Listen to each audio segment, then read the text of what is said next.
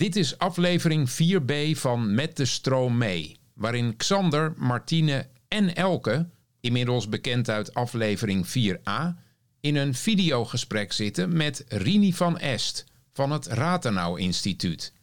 Martine vat samen wat ze heeft opgestoken van het bezoek aan Casa 1.0 in Helmond in aflevering 4a. Ja, we zijn uh, een huis ergens in midden in een weiland geweest, hier bij Helmond. Wat dan een van de eerste units is. Er zitten meerdere appartementen in, uh, in die slimme wijk die hier gebouwd wordt. Daar hebben we het gesprek gevoerd met um, onder andere uh, Henry van de gemeente, die mede aan de wieg heeft gestaan van de beslissing om glasvezel zelf te gaan realiseren in Helmond. Om vervolgens op basis daarvan diensten te ontwikkelen voor, nou ja, in eerste instantie het ziekenhuis, zorggerelateerde diensten die dan digitaal mogelijk worden, dus zorg op afstand.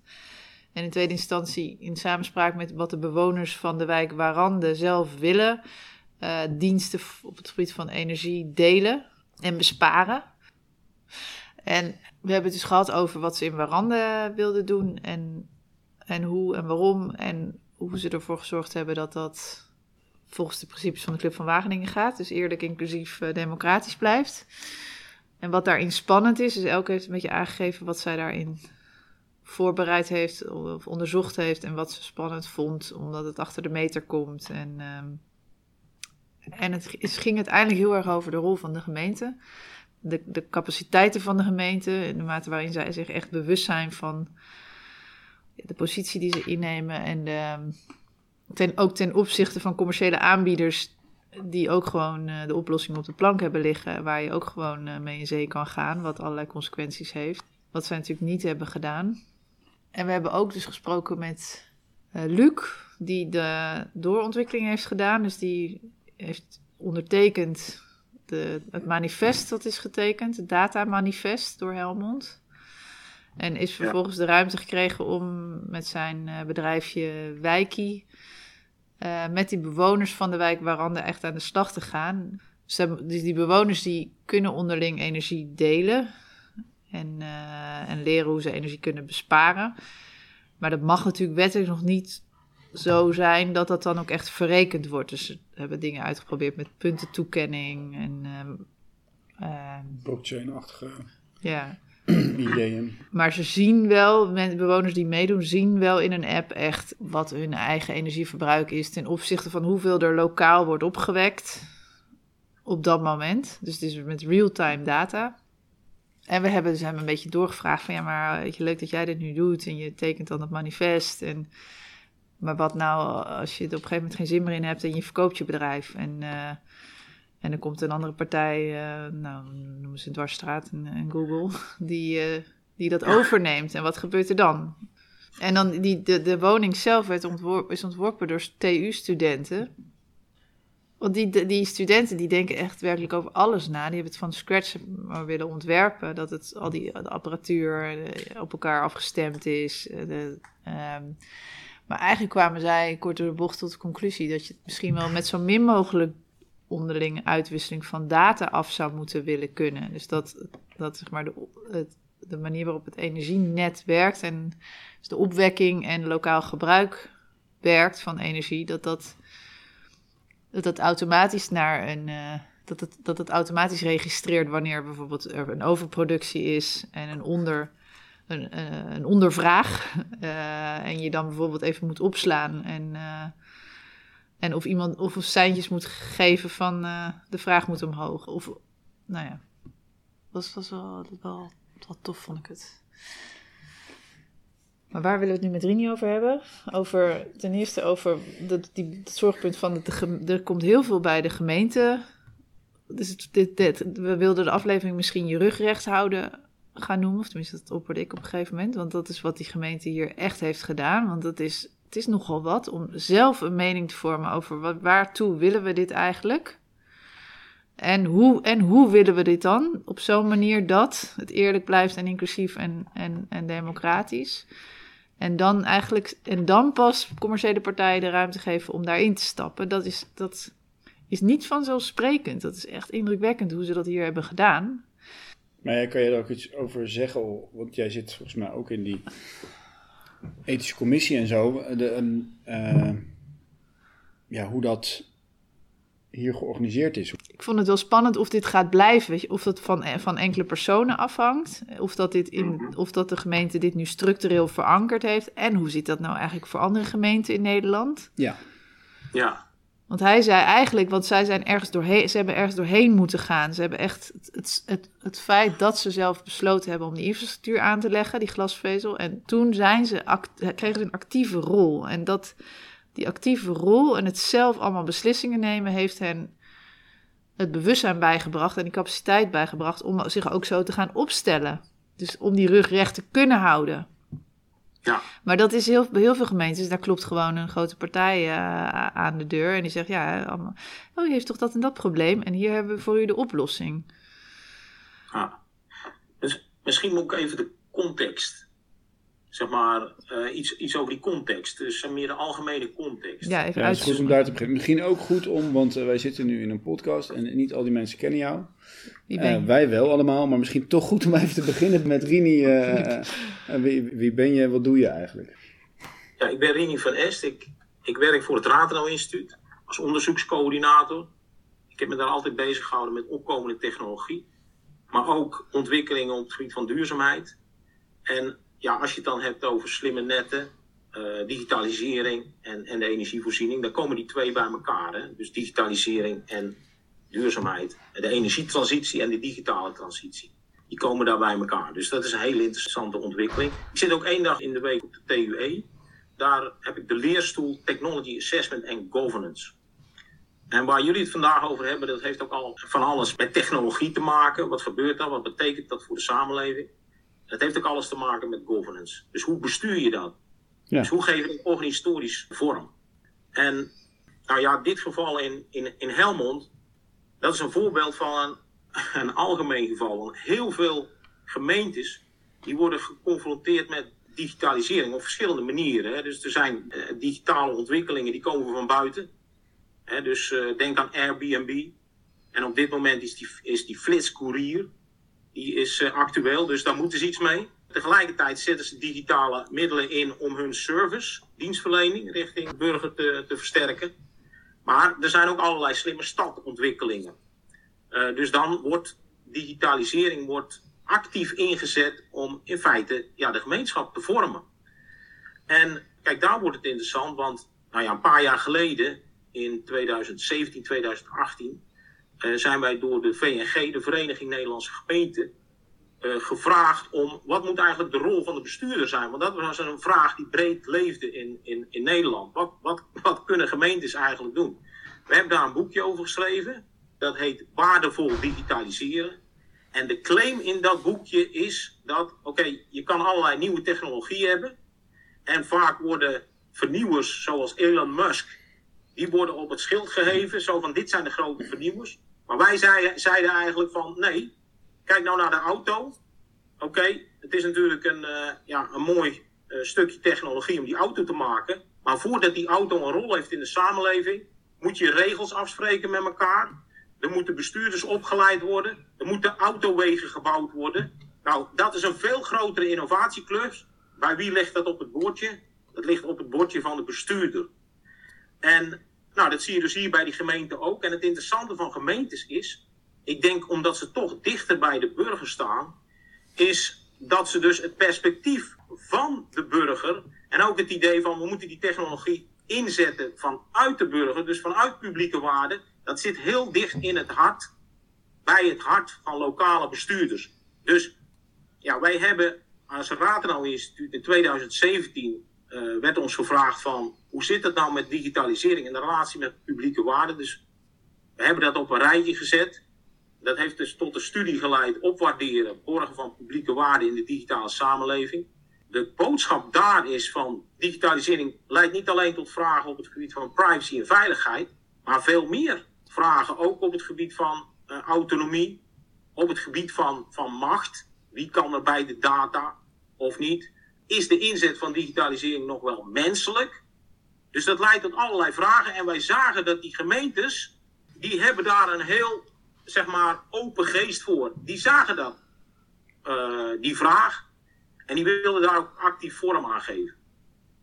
Maar dat klinkt super hoopvol, want dit is precies wat, wat we net gehoord hebben van hoe Helmond erin staat. Maar ik kreeg toch eigenlijk wel de indruk dat dat redelijk uniek was. Maar jij schetst eigenlijk dat gemeentes in algemene zin hiervoor openstaan. Ja, toch wel. Uh, kijk, er zijn een aantal pioniers, voorlopers. Hè? Dus Amsterdam is er een van. Eindhoven is er een van. En ja, Helmond is, is, is ook zo'n pionier. Maar er zijn veel meer, meer gemeentes in Nederland die er mee bezig zijn. Van Utrecht tot en met... Uh, Almere? Almere, zeker. Dus dit is eigenlijk wel een algemeen vraagstuk. En ook wens binnen die gemeente. Die voelen het echt als een plicht om inderdaad die digitalisering vanuit publieke waarde vorm te geven. Ja, dat roept gelijk de vraag op. Dus daar zijn we heel blij om. Als Ratenau Instituut. Want ik denk dat dat gewoon op het bordje ligt van bestuurders. Want waar gaat het om? Het gaat eigenlijk om het bouwen van wijken, het bouwen van de gemeente, van, van leefomgevingen van mensen. Dus daar ligt een taak van bestuurders. En nou ja, in Nederland is, het, is toch wel eh, de mentaliteit om dat ook uh, vorm te geven. De volgende vraag is dan, en dat is best een hele lastige, hoe geef je dat dan vorm? En dus hoe organiseer je uh, ja, digitale vernieuwing vanuit dat publieke perspectief? En ook die vraag, daar wordt in Nederland op allerlei manieren wordt daar vorm aan gegeven. En Helmond is daar één voorbeeld van. Nou, wel, in, de, in aflevering 2 waren we in Scheveningen en daar, deed, uh, daar, daar schoof ook aan tafel iemand van de gemeente Den Haag. En ik was echt zwaar onder de indruk van zijn kennis en van de diepgang van zijn reflecties over wat de consequentie is van digitale oplossingen. En ik, ik, ik had echt zoiets van: wauw. Dit zit gewoon bij, bij de gemeente. Gewoon een, gewoon een ambtenaar die op zijn fietsje daar kwam aanfietsen. En die dan het, het smart. Wat was het ook weer? Dus hij heet een exploratiestrategie voor smart grids. Dat is leuk dat ik dat hoor uh, van jou. Want ik kan je zeggen, vijf jaar geleden werd ik uitgenodigd door de gemeente Den Haag. Om te, om te praten over die slimme stad. En uh, nou ja, er zaten daar 25 eh, mensen eh, bij elkaar. Die hadden allemaal iets met slimme stadontwikkelingen te maken. Die hadden elkaar nog nooit gezien. dus dit, deze bewustwording en ook de notie van die digitaling moet vanuit publieke waarde vorm krijgen.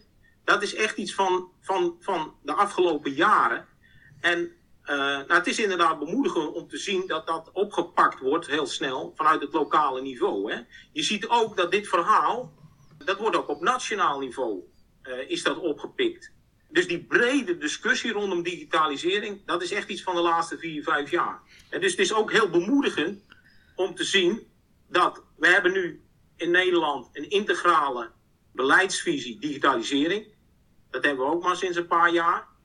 We hebben sinds een jaar hebben we een vaste commissie uh, digitale zaken.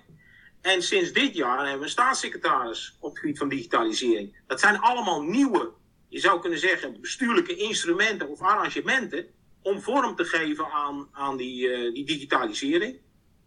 En dat zie je ook op lokaal niveau, op verschillende manieren. Maar daar wordt wel mee ge geëxperimenteerd, zou je kunnen zeggen, op verschillende manieren. We zijn nog echt in Nederland zoekende. En wat van belang is, is dat ook de initiatieven nou ja, dat die geëvalueerd worden en dat die ook gedeeld wordt tussen de uh, gemeentes, zodat gemeentes ook van elkaar kunnen leren van hoe organiseer je nu dit soort dingen. Dus we zitten nog, nog wel degelijk in een zoekproces. En dat, ja, dat zie je in Helmond volgens mij ook heel duidelijk wel. dus je ziet elementen van het organiseren van dat gesprek over hoe bed je maatschappelijk digitalisering in ja, verschillende elementen, daar wordt mee geëxperimenteerd. Kijk, een element is bijvoorbeeld, als je naar Helmond kijkt, ja, ze hebben een programma, Digitale Stad. Dat hebben ze al een paar jaar, maar daar begint het natuurlijk al mee. En want dat betekent dat je digitalisering belangrijk vindt voor je stad en dat je erover na gaat denken. Nou, een element van dat programma, dat, dat was dan die ontwikkeling van die glasvezelnetwerk. En hoe ga je die dan implementeren. Wat betekent dat dan voor mensen? Nou ja, Elke heeft daar van alles over verteld, hoe dat gegaan is. Kijk, een ander onderdeel van dat programma was die slimme wijk. Hè? Ja, Brainport Smart District. En daar is ook wel over nagedacht van hoe geef je dat nou vorm. dus dat ene, jullie hebben het al gehad over dat datamanifest. Uh, dat heeft ook met die slimme wijk te maken. Want nou ja, men voelde natuurlijk al aan dat je moet allerlei regels vanuit die publieke waarde, als je daar gaat, denken, gaat na gaan denken van wat zijn dan de regels. dus nou, dat heeft dan geleid tot het datamanifest. Dat zie je in verschillende gemeentes. En je ziet zelfs dat de VNG, er is in Nederland een soort algemene zeg maar, uh, code hoe om te gaan met digitalisering. Dus dat is ook al veralgemeniseerd. Uh, nou, wat je bij Brainport Smart District uh, ziet, dat is dus onderdeel van dat programma. Ze hebben een bestuur. Een voorzitter daarvan is de wethouder van Helmond. Dus dat is ook gekoppeld, zou je kunnen zeggen. Ze hebben verschillende programmalijnen. Een daarvan is energie, maar er is ook een programmalijn participatie. Dus daar staat de, vraag centraal: hoe betrek je burgers erbij? Die is heel belangrijk. Inwoners, hoe geef je die een rol in dat proces? En uh, ja, er zit ook een programmalijn over digitalisering. Uh, nou, dat zijn elementen. Ander element, heel belangrijk. Er is een kwaliteitsteam ingesteld. En dat kwaliteitsteam heeft dan weer een kwaliteitsboek opgesteld. Waarbij ook allerlei voorwaarden uh, gedefinieerd worden. Van als je inderdaad als bedrijf daar iets wil. Of als, uh, nou ja, als burger. Ja, dan moet je je aan dat kwaliteitsboek houden. En nou ja, dan heb je dat. Datamanifest, daar hebben we het al over gehad. En wat ook ingesteld is, is een ethisch team. Ja, daar mag ik inderdaad ook uh, van, aan deelnemen. En wat is dan een vraag waar, je, waar zo'n ethisch team mee geconfronteerd wordt bijvoorbeeld? Nou, dat ethisch team dat is uh, zo'n beetje gestart in oktober 2020. En uh, ja, je zou kunnen zeggen dat ethisch team dat is eigenlijk onderdeel van de zoektocht die gaande is. Dus ook voor dit ethisch team is het enorm zoeken van ten eerste wat gaat er gebeuren in die nieuwe wijk. Dus wat zijn dan de trajecten? Uh, daar hebben wij ook geen geen zicht op. Wij moeten gevoed worden. Nou, wat zijn dan trajecten of mogelijke ontwikkelingen waarbij allerlei ethische kwesties uh, spelen? Dus dat zijn vragen die bij ons langskomen. Maar wat zeker zo'n belangrijke vraag is van, ja, maar wat is dan eigenlijk de rol van zo'n ethisch team binnen zo'n ontwikkeling? Wat is onze rol? Maar ook, wat is de rol van burgers? Wat is de rol van de gemeenteraad? Dus dat hele governance vraagstuk, oftewel meer die procesmatige kant, dat is eigenlijk ook waar, zeg maar, binnen dat ethische team of die ethische commissie eigenlijk de discussie over gegaan is. En eh, in de laatste bijeenkomst gebeurde er iets heel interessant. Want eh, toen kwam namelijk in Eindhoven, hebben ze, ik moet het even goed zeggen, een coördinator ethiek. Ja, en die kwam uh, uitleggen hoe men in Eindhoven daarmee omging. En daar was ik eerlijk gezegd wel enorm van gecharmeerd. Daar heeft men dus, Eindhoven is een van die pionieren op dit gebied. Uh, en die hebben dus een ethisch coördinator aangesteld. En die heeft ook goed nagedacht. Niet in zijn eentje, maar met allerlei mensen binnen de gemeente. Maar ook met de gemeenteraad. En met het college. Over van, hoe gaan we nou hiermee om? En zij zijn tot een bepaalde organisatie gekomen en een bepaalde werkwijze. Dat hebben ze allemaal vastgelegd.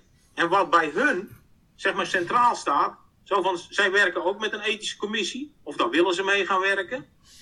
Maar wat belangrijk is, dat is een beetje de, de, de kern van hun aanpak. Ze hebben ook een ethisch team. En dat zijn ambtenaren binnen de gemeente die dus geschoold worden op allerlei maatschappelijke, ethische kwesties rondom de digitalisering. En die, als er een ontwikkeling is, hè, dat kan slimme infrastructuur zijn of wat dan ook, dan zijn die in staat om een soort eerste beoordeling te maken. Een soort technology assessment noem je dat. En dat wordt gebruikt als input voor zo'n ethische commissie. Dus die ethische commissie wordt gevoed en die kan daarop uh, reflecteren dat levert dan op een gegeven moment het advies aan. Dat kan aan de gemeenteraad. En dat kan aan het college van bestuur.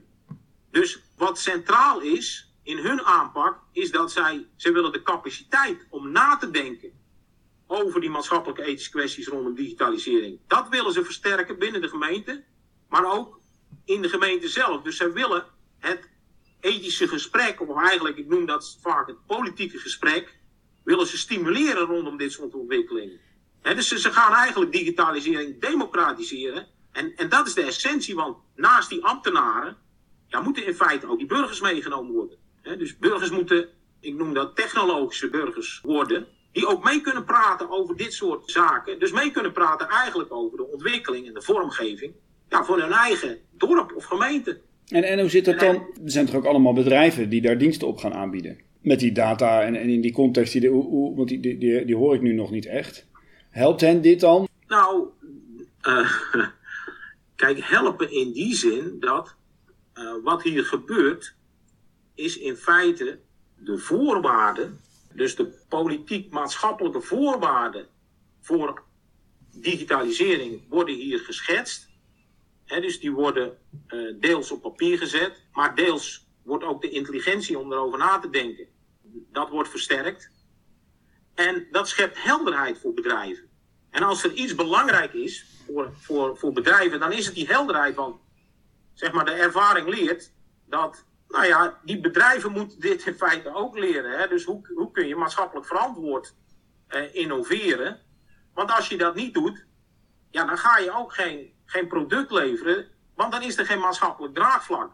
En vaak bij pionierende projecten is het altijd zoeken.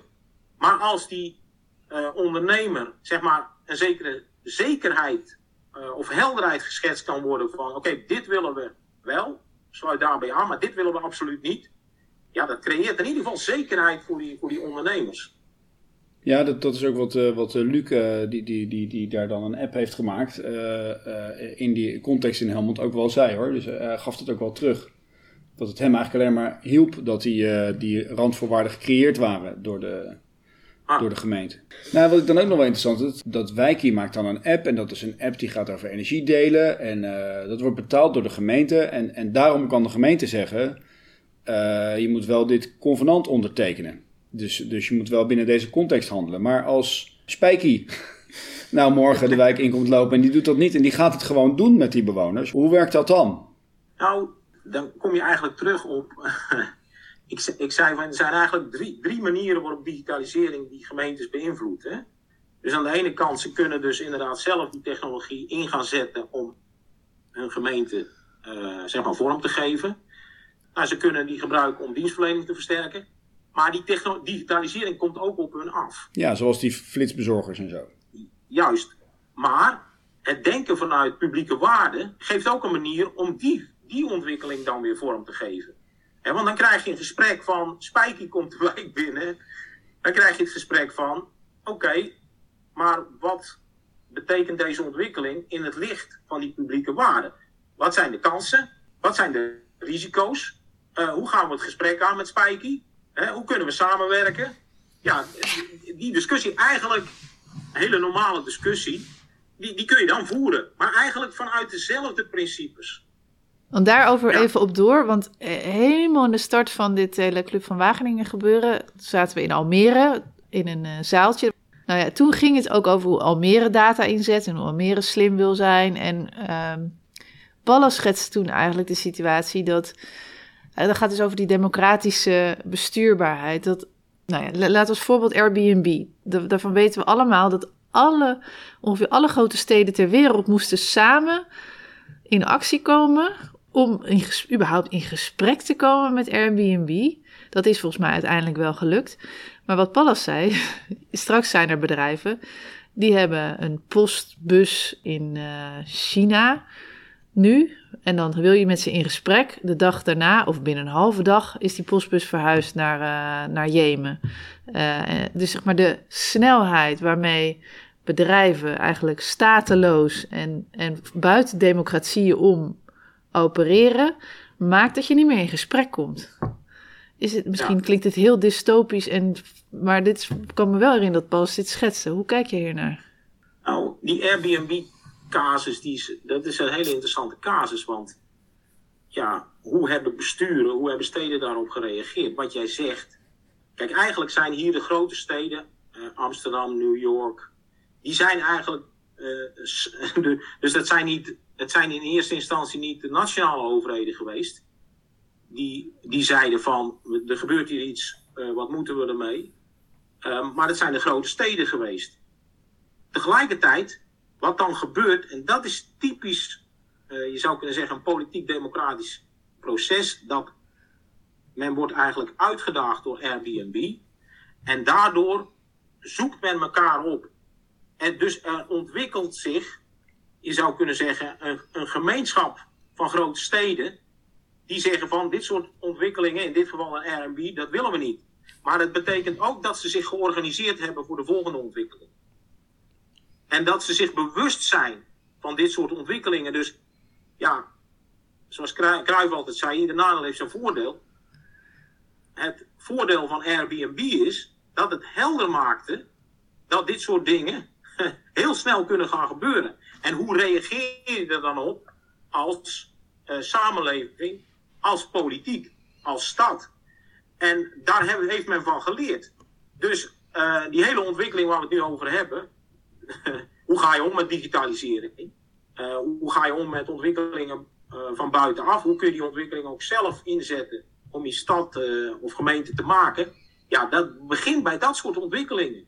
Maar mijn punt zou zijn dat steden zijn op dit moment veel beter voorbereid op de acties van dit soort multinationale partijen. Kijk, de vraag of je er een volledig grip op krijgt, nee, natuurlijk niet. Maar het gaat ook te ver om te zeggen dat steden zich zullen, met zich zullen laten sollen. Dat gaat echt niet gebeuren. Ik vind het wel gaaf. Een beetje een soort. Het voelt echt alsof.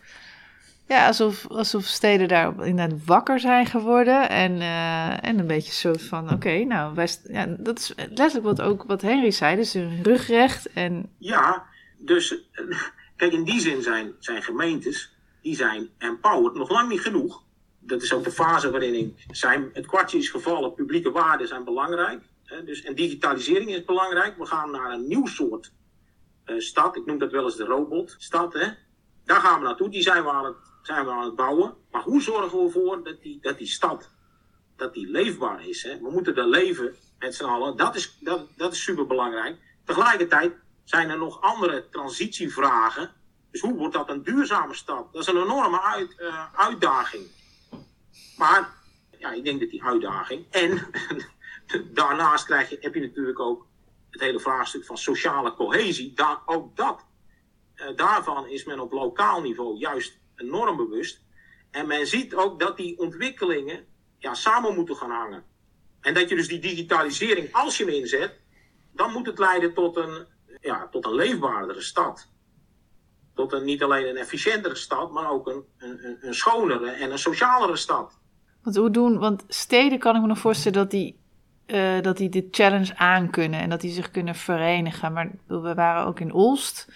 Dat is gewoon een kleine gemeente. Er zijn natuurlijk heel veel. Die energie wordt veel decentraler dan steden. Hoe gaat dat dan met veel kleine gemeentes waar alles ook neergelegd wordt, van jeugdzorg tot waar soms grote industrie dichtbij zit, waar ze, waarbij de machtsverhoudingen ook helemaal scheef zijn. Dus hoe, stad versus platteland, hoe, hoe werkt dat daar dan? Ja, nee, dat klopt helemaal. Dat is een enorme uh, uitdaging. Maar uh, ik zou zeggen, kijk, we, we hebben afgelopen jaar een enorme decentraliseringsgolf achter de rug. En daar speelt die kwestie van, ja, maar heb je binnen die gemeentes, ook met name de kleinere gemeentes, heb je daar voldoende, voldoende capaciteit, kennis, uh, mensen überhaupt, om met dat soort vraagstukken uh, om te gaan. Uh, en dat geldt voor, dat geldt voor de jeugdzorg. En dat geldt ook voor digitalisering. En daarom is het samenwerken tussen gemeentes is super belangrijk. Want ik zei al, we zitten toch in een soort experimentele fase. Dus als de wat grotere gemeenschappen kunnen experimenteren en in feite als op basis daarvan ja, een aantal arrangementen naar voren kunnen komen van jongens, dit werkt is echt. En hier kunnen we van leren. En dit kunnen jullie ook op, op, uh, in binnen kleinere gemeentes. Kan dat ook eh, georganiseerd worden. Ja, dat is super belangrijk. Maar daar ligt nog wel een gat, eh, daar heb, heb je helemaal gelijk in. Ja, dus misschien, ik zit ineens hard op te denken, maar ik kan me voorstellen, als jij projectontwikkelaar bent, dat je dan in, eerder naar een kleine gemeente gaat met je zak met geld om een, uh, om een, om een akkerbouwer uit te kopen om daar je zonnepark te realiseren. Dan, dus, dus, dat, ja, dus dat daar dan nu de roofbouw kan plaatsvinden. De, Ja. Dat ons platteland Maar- gekocht gaat worden. Ja, dat klopt. Maar ik hoop er altijd maar dat. Kijk, eh, Nederlanders zijn ook niet helemaal gek. Dus een, eh, een telefoontje ja, naar een grotere gemeente. Ja, de VNG heeft ook netwerken. Dus ik denk wel dat er contacten zijn hè, tussen, tussen die gemeentes.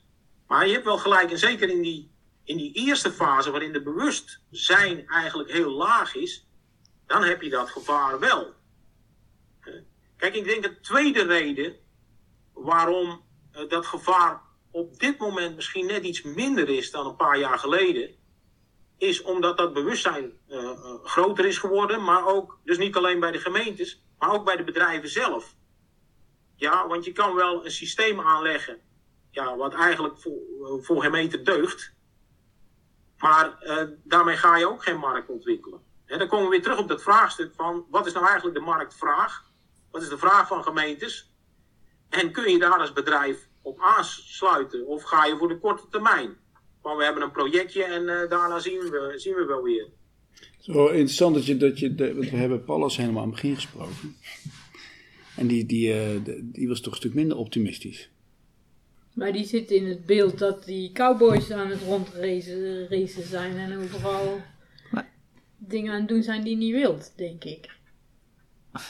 En ik heb het gevoel dat wat hier, wat hier nu gebeurt en wat Rini zegt, ik, ik had ook niet zo door dat het op een grotere schaal al eh, plaatsvond, hè, maar de discussies eh, worden volgens mij wel gevoerd.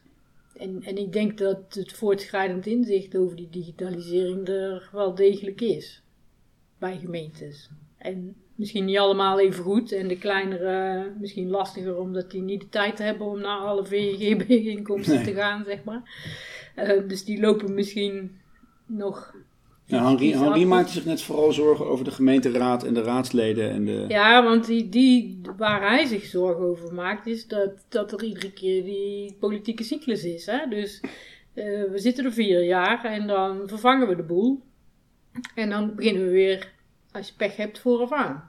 Weer met mensen die niet, eh, die niet geschoold zijn, zeg maar. Hè? Dus, eh, en als die doorstroming of dat verloop te groot is, dan hou je natuurlijk niks vast.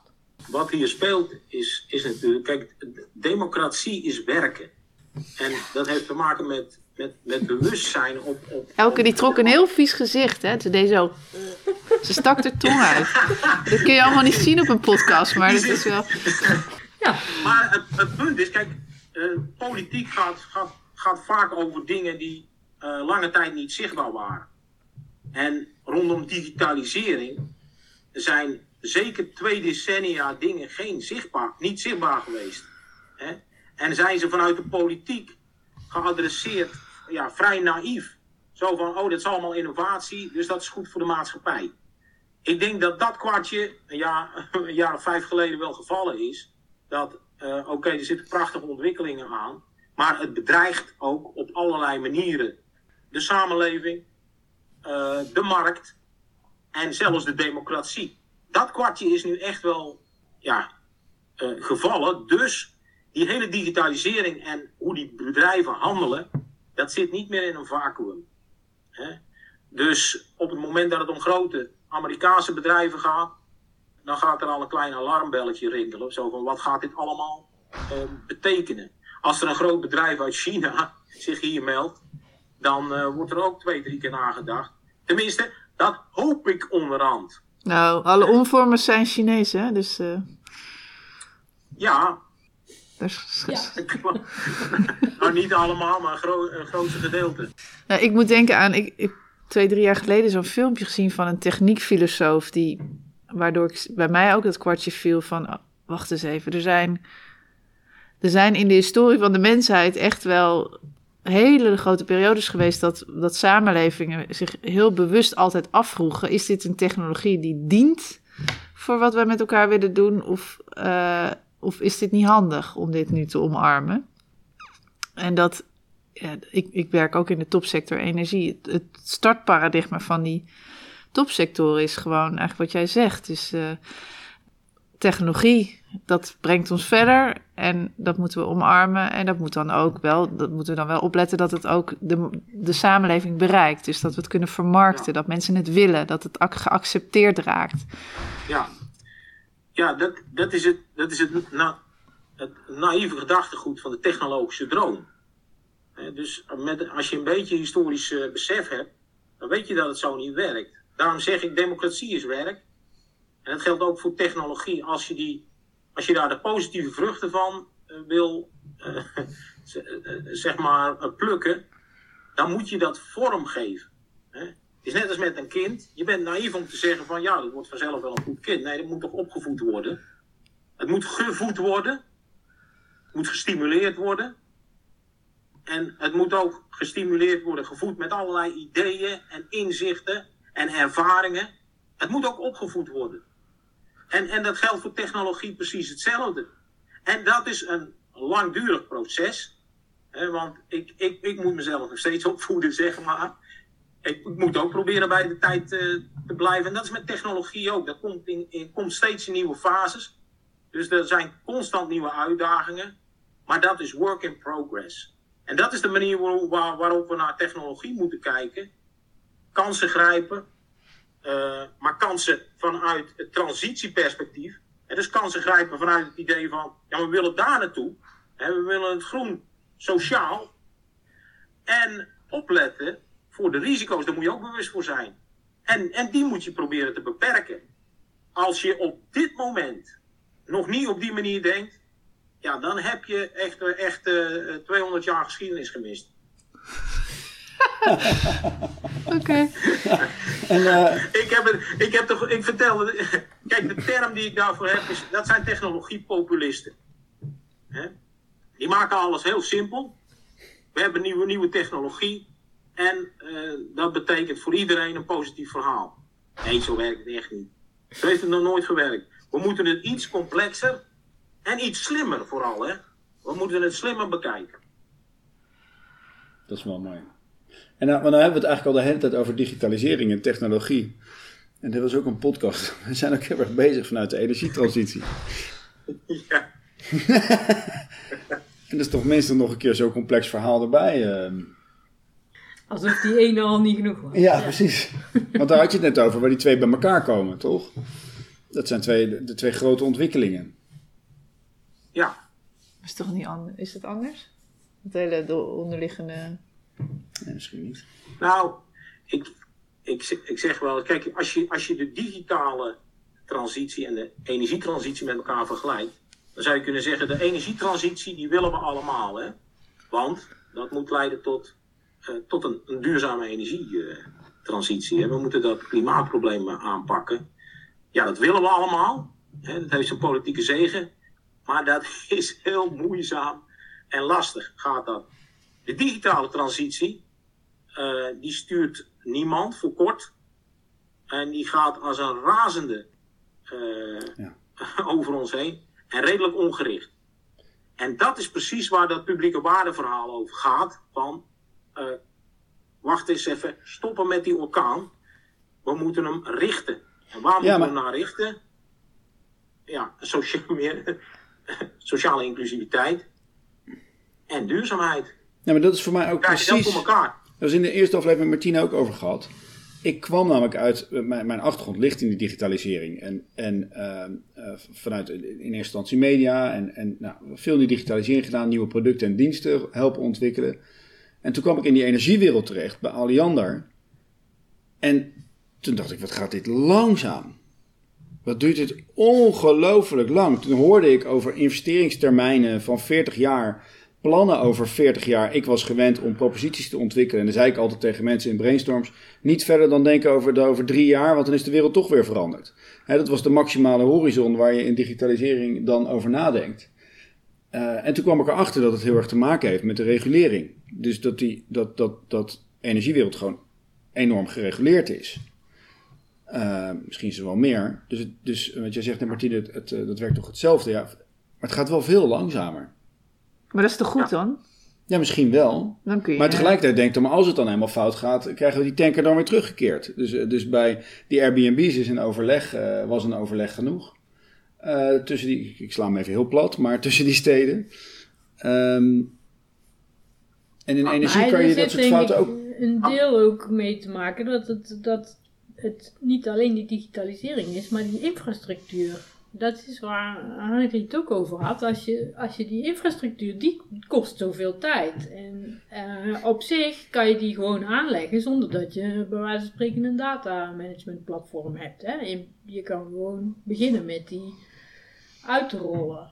Maar daar zitten, daar moet je vergunningen hebben, een hoop gezeur en. Uh, voordat je bij wijze van spreken kan gaan graven om uh, dingen aan te gaan leggen. En in die digitale wereld, ja, een app. Studenten zeggen altijd: geef me een nacht en ik heb hem. Hè? Uh, ja. Dus die, die, dat kost geen tijd, geen doorlooptijd. Heb ik geen vergunning voor nodig, uh, kan ik gewoon doen. En, en die applicaties, volgens mij zit het ingewikkelde erin dat daar komen die dingen bij elkaar. Daar hebben we het zowel over die infrastructuur als over die digitale wereld. Dus de, de hardware, zeg maar, die met die langzame uh, snelheid loopt en ontwikkeling gaat. En de software die overnight uh, ontwikkeld kan worden. En, en dan nog eens met mensen waar je allerlei ethische vragen hebt waar je voorheen niet over nadacht, bij wijze van spreken. Want dan doe je gewoon een Facebookje en daarna denk je, oh damn, er zit ook best nadelen aan. Ja. Ja, dat is een heel mooi punt, uh, Elke. Het, het, gaat inderdaad om die interactie tussen die fysieke en die digitale wereld. Kijk, Airbnb is wat dat betreft een briljant voorbeeld, want ze zeiden eigenlijk van, oké, nou, het gaat hier om een, platform, een digitaal platform, wat gebruik maakt van bestaande infrastructuur. Dus wat doet dat platform eigenlijk? Ja, dat zorgt ervoor dat, uh, ja, dat we het gebruik van die fysieke infrastructuur, die er al is, zeg maar op een andere manier kunnen gaan, gaan, gaan, gaan organiseren. Ja, en, en dan heb je eigenlijk een soort revolutie. Want dan kun je met diezelfde infrastructuur ineens veel meer doen. Dat is natuurlijk ook de gedachte achter uh, ja, de integratie van digitalisering en de energietrans energietransitie. Maar dan ga je ook vanuit van, oké, we hebben straks een bepaalde infrastructuur, maar als we dat digitaal uh, kunnen meten en in de gaten houden en ook op een juiste manier kunnen gaan organiseren, nou ja, dan wordt het, wordt het mogelijk gemaakt om al die verschillende bronnen met elkaar, elkaar te koppelen op een goede manier. dus, ja, ja, en de goede manier zit dan natuurlijk in dat het dat energienetwerk wat is aangelegd niet is uh, gemaakt voor die lokale opwek en zo. Want, want, en dat past allemaal niet.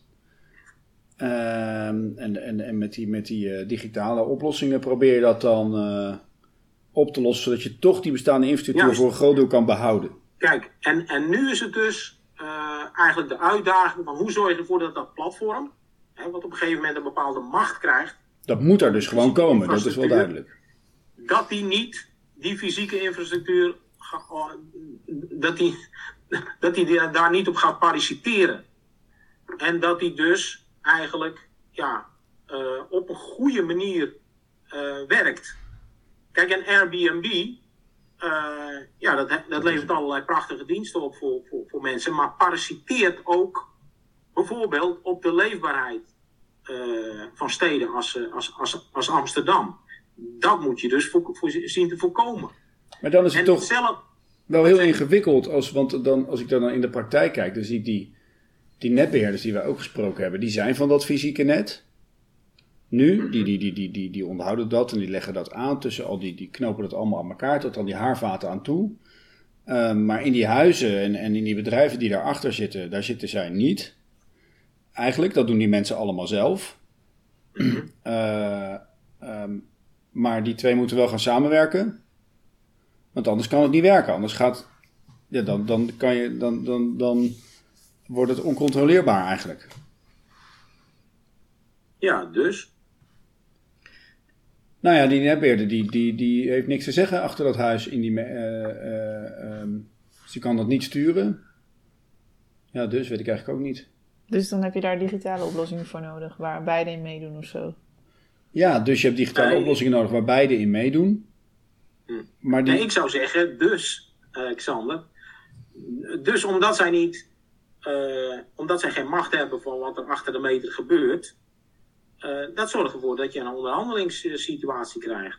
En dat lijkt me alleen maar positief. Snap je? Dus dan moeten ze de onderhandeling met elkaar aangaan van, hoe- oké, hoe kunnen we daar samen baat bij hebben? Dat is wel een lastig proces, maar waarom zou het, zou het makkelijker moeten zijn? dat vind ik wel een hele goede vraag. Dat is precies wat we bij Scheveningen zagen, toch?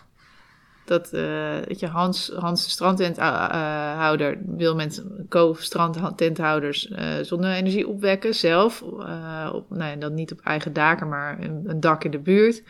Wil dan een kleinere aansluiting. Hij moet dan in gesprek met die netbeheerder, want dat levert de netbeheerder in principe iets op, maar de netbeheerder vertrouwt ze niet. Dat levert hen ook iets op als ze die kleinere aansluiting hebben, wat is minder kosten. Eh, en zo ontstaat er inderdaad een, een, een, een, onderhandeling over wat het meest optimaal is. Voor, Ja. voor de stad en voor die strandtenthouders onderling. Ja, dat Ja. vraag ik me af, want die, die netbeheerder zit in, eh, in die onderhandeling. Wat is dan, de vraag is, wat is dan het meest optimaal? Want, want zij, zij, zij redeneren eigenlijk alleen maar vanuit betrouwbaarheid. Ja, goed, die onderhandeling die wordt Ja. nog geblokkeerd. Hè? Die, die, zou, die, Ja. die ligt op tafel. Die zou er moeten komen. Maar de netbeheerders zeggen eigenlijk: daar gaan we niet, die gaan, we- dat gaan we niet doen. Want eh, als dat iedereen Ja. met ons in Nee, ik zat gisteren in een, in een bijeenkomst met een paar gemeenten mee. En dan, dan roept die persoon die zit, het is hartstikke leuk dat we hier weer zitten. Maar die netbeheerder is weer niet aan tafel. Zei die woedend. Hij sloeg nog net niet op de tafel. ja. Dus die, die, die zit daar helemaal niet. En wat is daar de reden van, eh, Xander? Nou, dat is een goede vraag. Had hij geen tijd? Dus, eh, of, eh, 17 wilde miljoen mensen- zitten, zeg Nee, maar? weet je waar we achter kwamen? Dat, eh, eh, wat Edwin eigenlijk aangaf, eh, volgens mij, dat is meer psychologisch, hè, is, vinden ze het heel spannend dat er dus clubjes mensen zelf verantwoordelijkheid willen gaan nemen. En hebben zoiets van, ja, maar dat, dat weten we echt niet zeker of, dat, of, jullie dat dan, of dat jullie dan lukt. Dus het zit zo diep ingebakken. Het is echt een beetje een huis- en keukenpsychologische eh, verklaring. Dat ze zeker willen weten dat ze het goed doen volgens hun betrouwbaarheidseisen.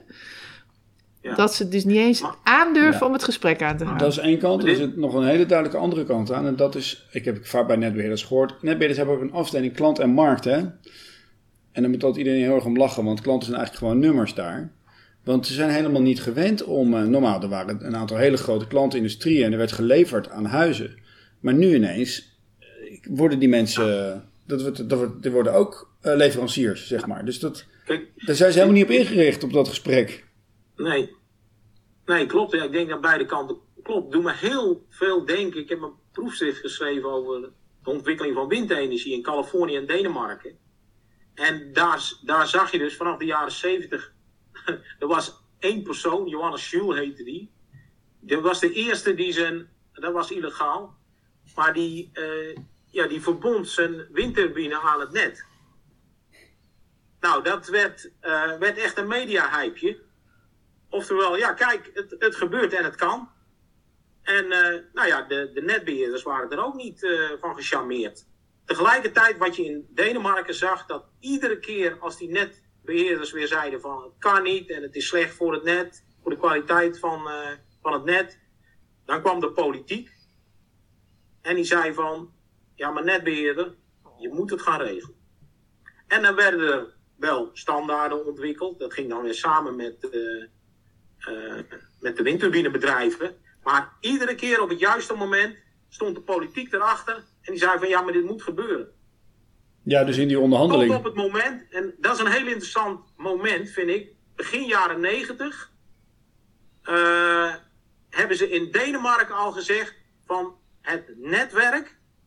Dat moet niet alleen een distributienet eh, zijn. Maar dat moet ook een net zijn waar mensen hun stroom aan kunnen leveren. Het moet ook een leveringsnet zijn. Die Denen die zijn dus in feite bijna drie decennia lopen die voor op Nederland. Hè, want nu krijg je eigenlijk pas in Nederland die discussie. Nou, die netbeheerders zaten in Denemarken er ook niet op te wachten. Maar ze hebben het gewoon gedaan. En ze zijn nu hartstikke trots op hun net. Want het is het meest vooruitstrevende van de, van de hele wereld. Ja, En dus je wel- moet als politiek ook visionair zijn. En ook een bepaalde ja, druk uitoefenen op dit soort technologische ontwikkelingen. Kijk, dat bedoel ik sturen van technologie vanuit publieke waarde. Ja, is toch die, dus die, die politiek, dus in die onderhandeling waar wij dan in die strandtent zitten, dus die netbeheer en die strandtent houden, mist eigenlijk gewoon ook de, de lokale gemeente op dat moment. Ja, ik, wat ik me af zat te vragen is, kan je dat op gemeenteniveau doen? Hè? Want wij hebben, ik denk dat eh, de casus van Warande en eh, energiedelen en, en de, in Helmond eigenlijk die gedachtes, die, die komen vanuit de gemeente. Is, is, kun je het op dat niveau doen? Of, of moet je altijd ook nationaal iets doen? Dat, dat- dat is een hele goede vraag, eh, Elke.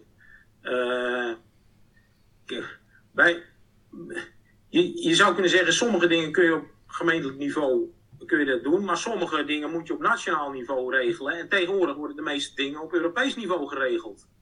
Maar wat je ziet is dat die experimenten, eh, dus ook de ervaring, ook de politiek-maatschappelijke ervaring die daarmee wordt opgedaan op lokaal niveau, die is van cruciaal belang om dit soort dingen op een goede manier ook nationaal eh, te, te, te adresseren. Hè? Kijk, ik weet een paar jaar geleden hadden wij veel contact met de gemeente Eindhoven.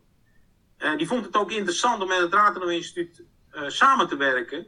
Juist omdat zij behoefte hadden aan. Zij liepen in de praktijk tegen een aantal dingen aan. En die wilden ze graag op nationaal niveau geregeld zien. Daarom is die samenwerking tussen die gemeentes en dat ze van elkaar leren. En dat er dus ook dingen via de VNG bijvoorbeeld geadresseerd kunnen worden op nationaal niveau. Dat is, van super, dat is super belangrijk. Maar hier komt weer, in dat voorbeeld, komt weer de innovatierol van bestuurders en politici komt om de hoek, hoek kijken. Die is super belangrijk. En die wordt vaak vergeten. In ons eerste gesprek noemde iemand toch ook, eh, eh, die, hoe heet ze nou, die eh, schrijfster die dat ook zo adresseert. Mats... Matsukatu. Ja, naam Ja, Matsu- Matsukatu is een econoom, wel een verlichte. En die zegt inderdaad dat eh, heel veel technologische ontwikkelingen, dat die er zijn gekomen door eh, ja, stimulering vanuit de overheid. Dat klopt.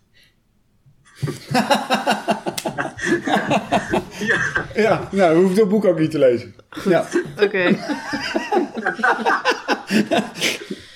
We gaan, jou, we Nee, gaan maar jouw boek ook lezen. Ik, ik, ik mopper een beetje, want het moet altijd een econoom zijn, wil het doordringen. Oh ja, Dit soort het. dingen komt, komt uit, nou ja, het waar ik dan in zit, technology assessment, Ja. science technology studies. Dat wordt al 30 jaar geroepen. Ja, er wordt blijkbaar slecht naar geluisterd. En dan komt er een econoom en die- dan wordt het ineens eh, Oh god. wereldwijd bekend. We hebben ook jouw Achilleshiel hebben we ontdekt, eh Rini. eindelijk. Pijnlijk. hey, maar volgens mij moeten we hem ook afronden zo langzamerhand. Ik, eh, ik vind het wel een mooi einde. Volgens mij ook. Wat is nou nog een vraag die jij nog hebt? Oh ja, en trouwens, als je nog een hele lastige vraag voor Pallas hebt. Wat is nou nog echt een lastige vraag? Die nog, die, die, waar jij ook nog mee op zit te kouwen in relatie tot dit onderwerp. Hoe moet dit nu verder? Je- Nou. Het is een ontwikkeling, het gaat nog jaren. We- Dit is, is een marathon, eh, het is nooit af. Dat heb je allemaal gezegd. Dus, maar wat is dan nu de vraag? Kijk, waar ik het meeste mee zit, is het tempo. Dus hoe zorgen we ervoor dat die energietransitie inderdaad tempo krijgt? In, je zegt altijd, democratische processen zijn langzaam, maar hoe kunnen we dus die combinatie maken? Hè? Dus hoe kun je democratisch, wat dan een, een, een langzaam, zorgvuldig proces is, en toch snelheid maken? Hoe maak je die eh, combinatie? Dat zou ik wel eens van Palles willen horen. Dat is één ding. Een ander ding is, jij zegt Palles is pessimistisch. Nee, volgens mij is Palles wel hoopvol. Want op het moment dat jij eh, ja, kan aangeven van hier zitten knelpunten, dat is, al, dat is al hoopvol. Dat is niet pessimistisch. Want dan zeg Nee. je van, oké, dit kunnen we adresseren. Maar de vraag dan voor Pallas zou zijn, van Pallas, als jij in, in jouw meest ho- hoopvolle situatie, eh gedachte, wat gebeurt er dan? Wat gaat er dan gebeuren de komende 10, 20 jaar? Nee, ik moet, het ook, ik moet dat ook eh, eh, rectificeren. Want dat is helemaal niet waar. Martine en ik werden er een beetje depressiever van van haar Oké. verhaal. En toen gaven wij dat terug. En toen zei ze, ik ben helemaal niet pessimistisch. Nee, Nee. nee, maar ze heeft het gewoon heel scherp. Wat de dystopische kant is waar we op zouden kunnen gaan. En, en, en ook wel wat er wel moet gebeuren. ja, en dat Eh, is enorm hoopvol. Ja, dat Want is als we ook. die dystopische kant niet zien, ja, dan komen we weer terug in dat naïeve eh, Ja. technologische ja, utopisme. Ja, en dan zijn we eigenlijk bij voorbaat verloren. Gedoemd. Nou, Pallas, eh, uiteindelijk is het gewoon een regeltje in de wet. Ja, dat. Nou, ja, daar ben ik ook mee eens. Hè. Ik denk dat je heel veel, hele complexe dingen heel simpel kan regelen. Dat zei die jongen Maar van daar de, moet, de moet politiek er wel voor zijn. dat zei die jongen van de, die student net ook. Ja, ja. Van Casa. Van ja. de KSA, ja, die zei dat ook. Dat hij dat die eigenlijk... eh, dat het allemaal heel complex is, maar dat, het, dat daarom dat het probleem heel complex is en dat mensen de neiging hebben om dan ook over complexe oplossingen na te denken, terwijl dat volgens hem niet nodig was. Dat is Nee, dat is een hele wijze student. Ja, zeker, ja. Dat klopt hoor. Ja, Klopt. Neem nou alleen maar eh, anderhalve meter. Dat is een heel complex probleem. Maar als we ons dan daaraan zouden hangen, houden, anderhalve meter en handen wassen, dan zijn we echt al een heel eind. Maar dat is verrekte lastig. Ja, eenvoud is niet simpel. nee, nee, nee. Oh jee. Oké, Mijn, eh, ik ben engel van het jaar is eenvoud. Dus ik vind het wel een mooi thema. Ik trek ook jaar een jaar engel. Dit was, eh, Maar, maar je, kijk, ik ben een Cruijff, Cruijff fan, hè.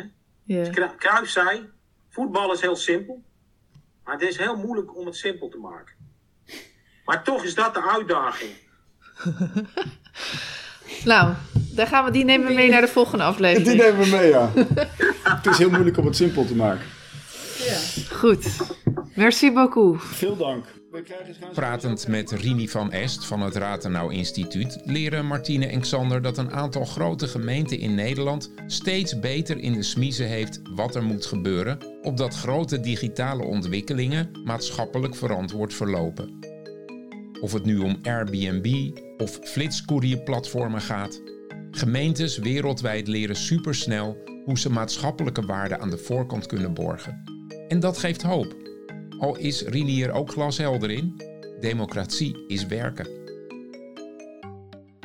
Dit was aflevering 4b van Met de Stroom mee. Op topsectorenergie.nl slash mvi en clubvanwageningen.nl vind je ook alle andere afleveringen en een literatuurlijst per aflevering.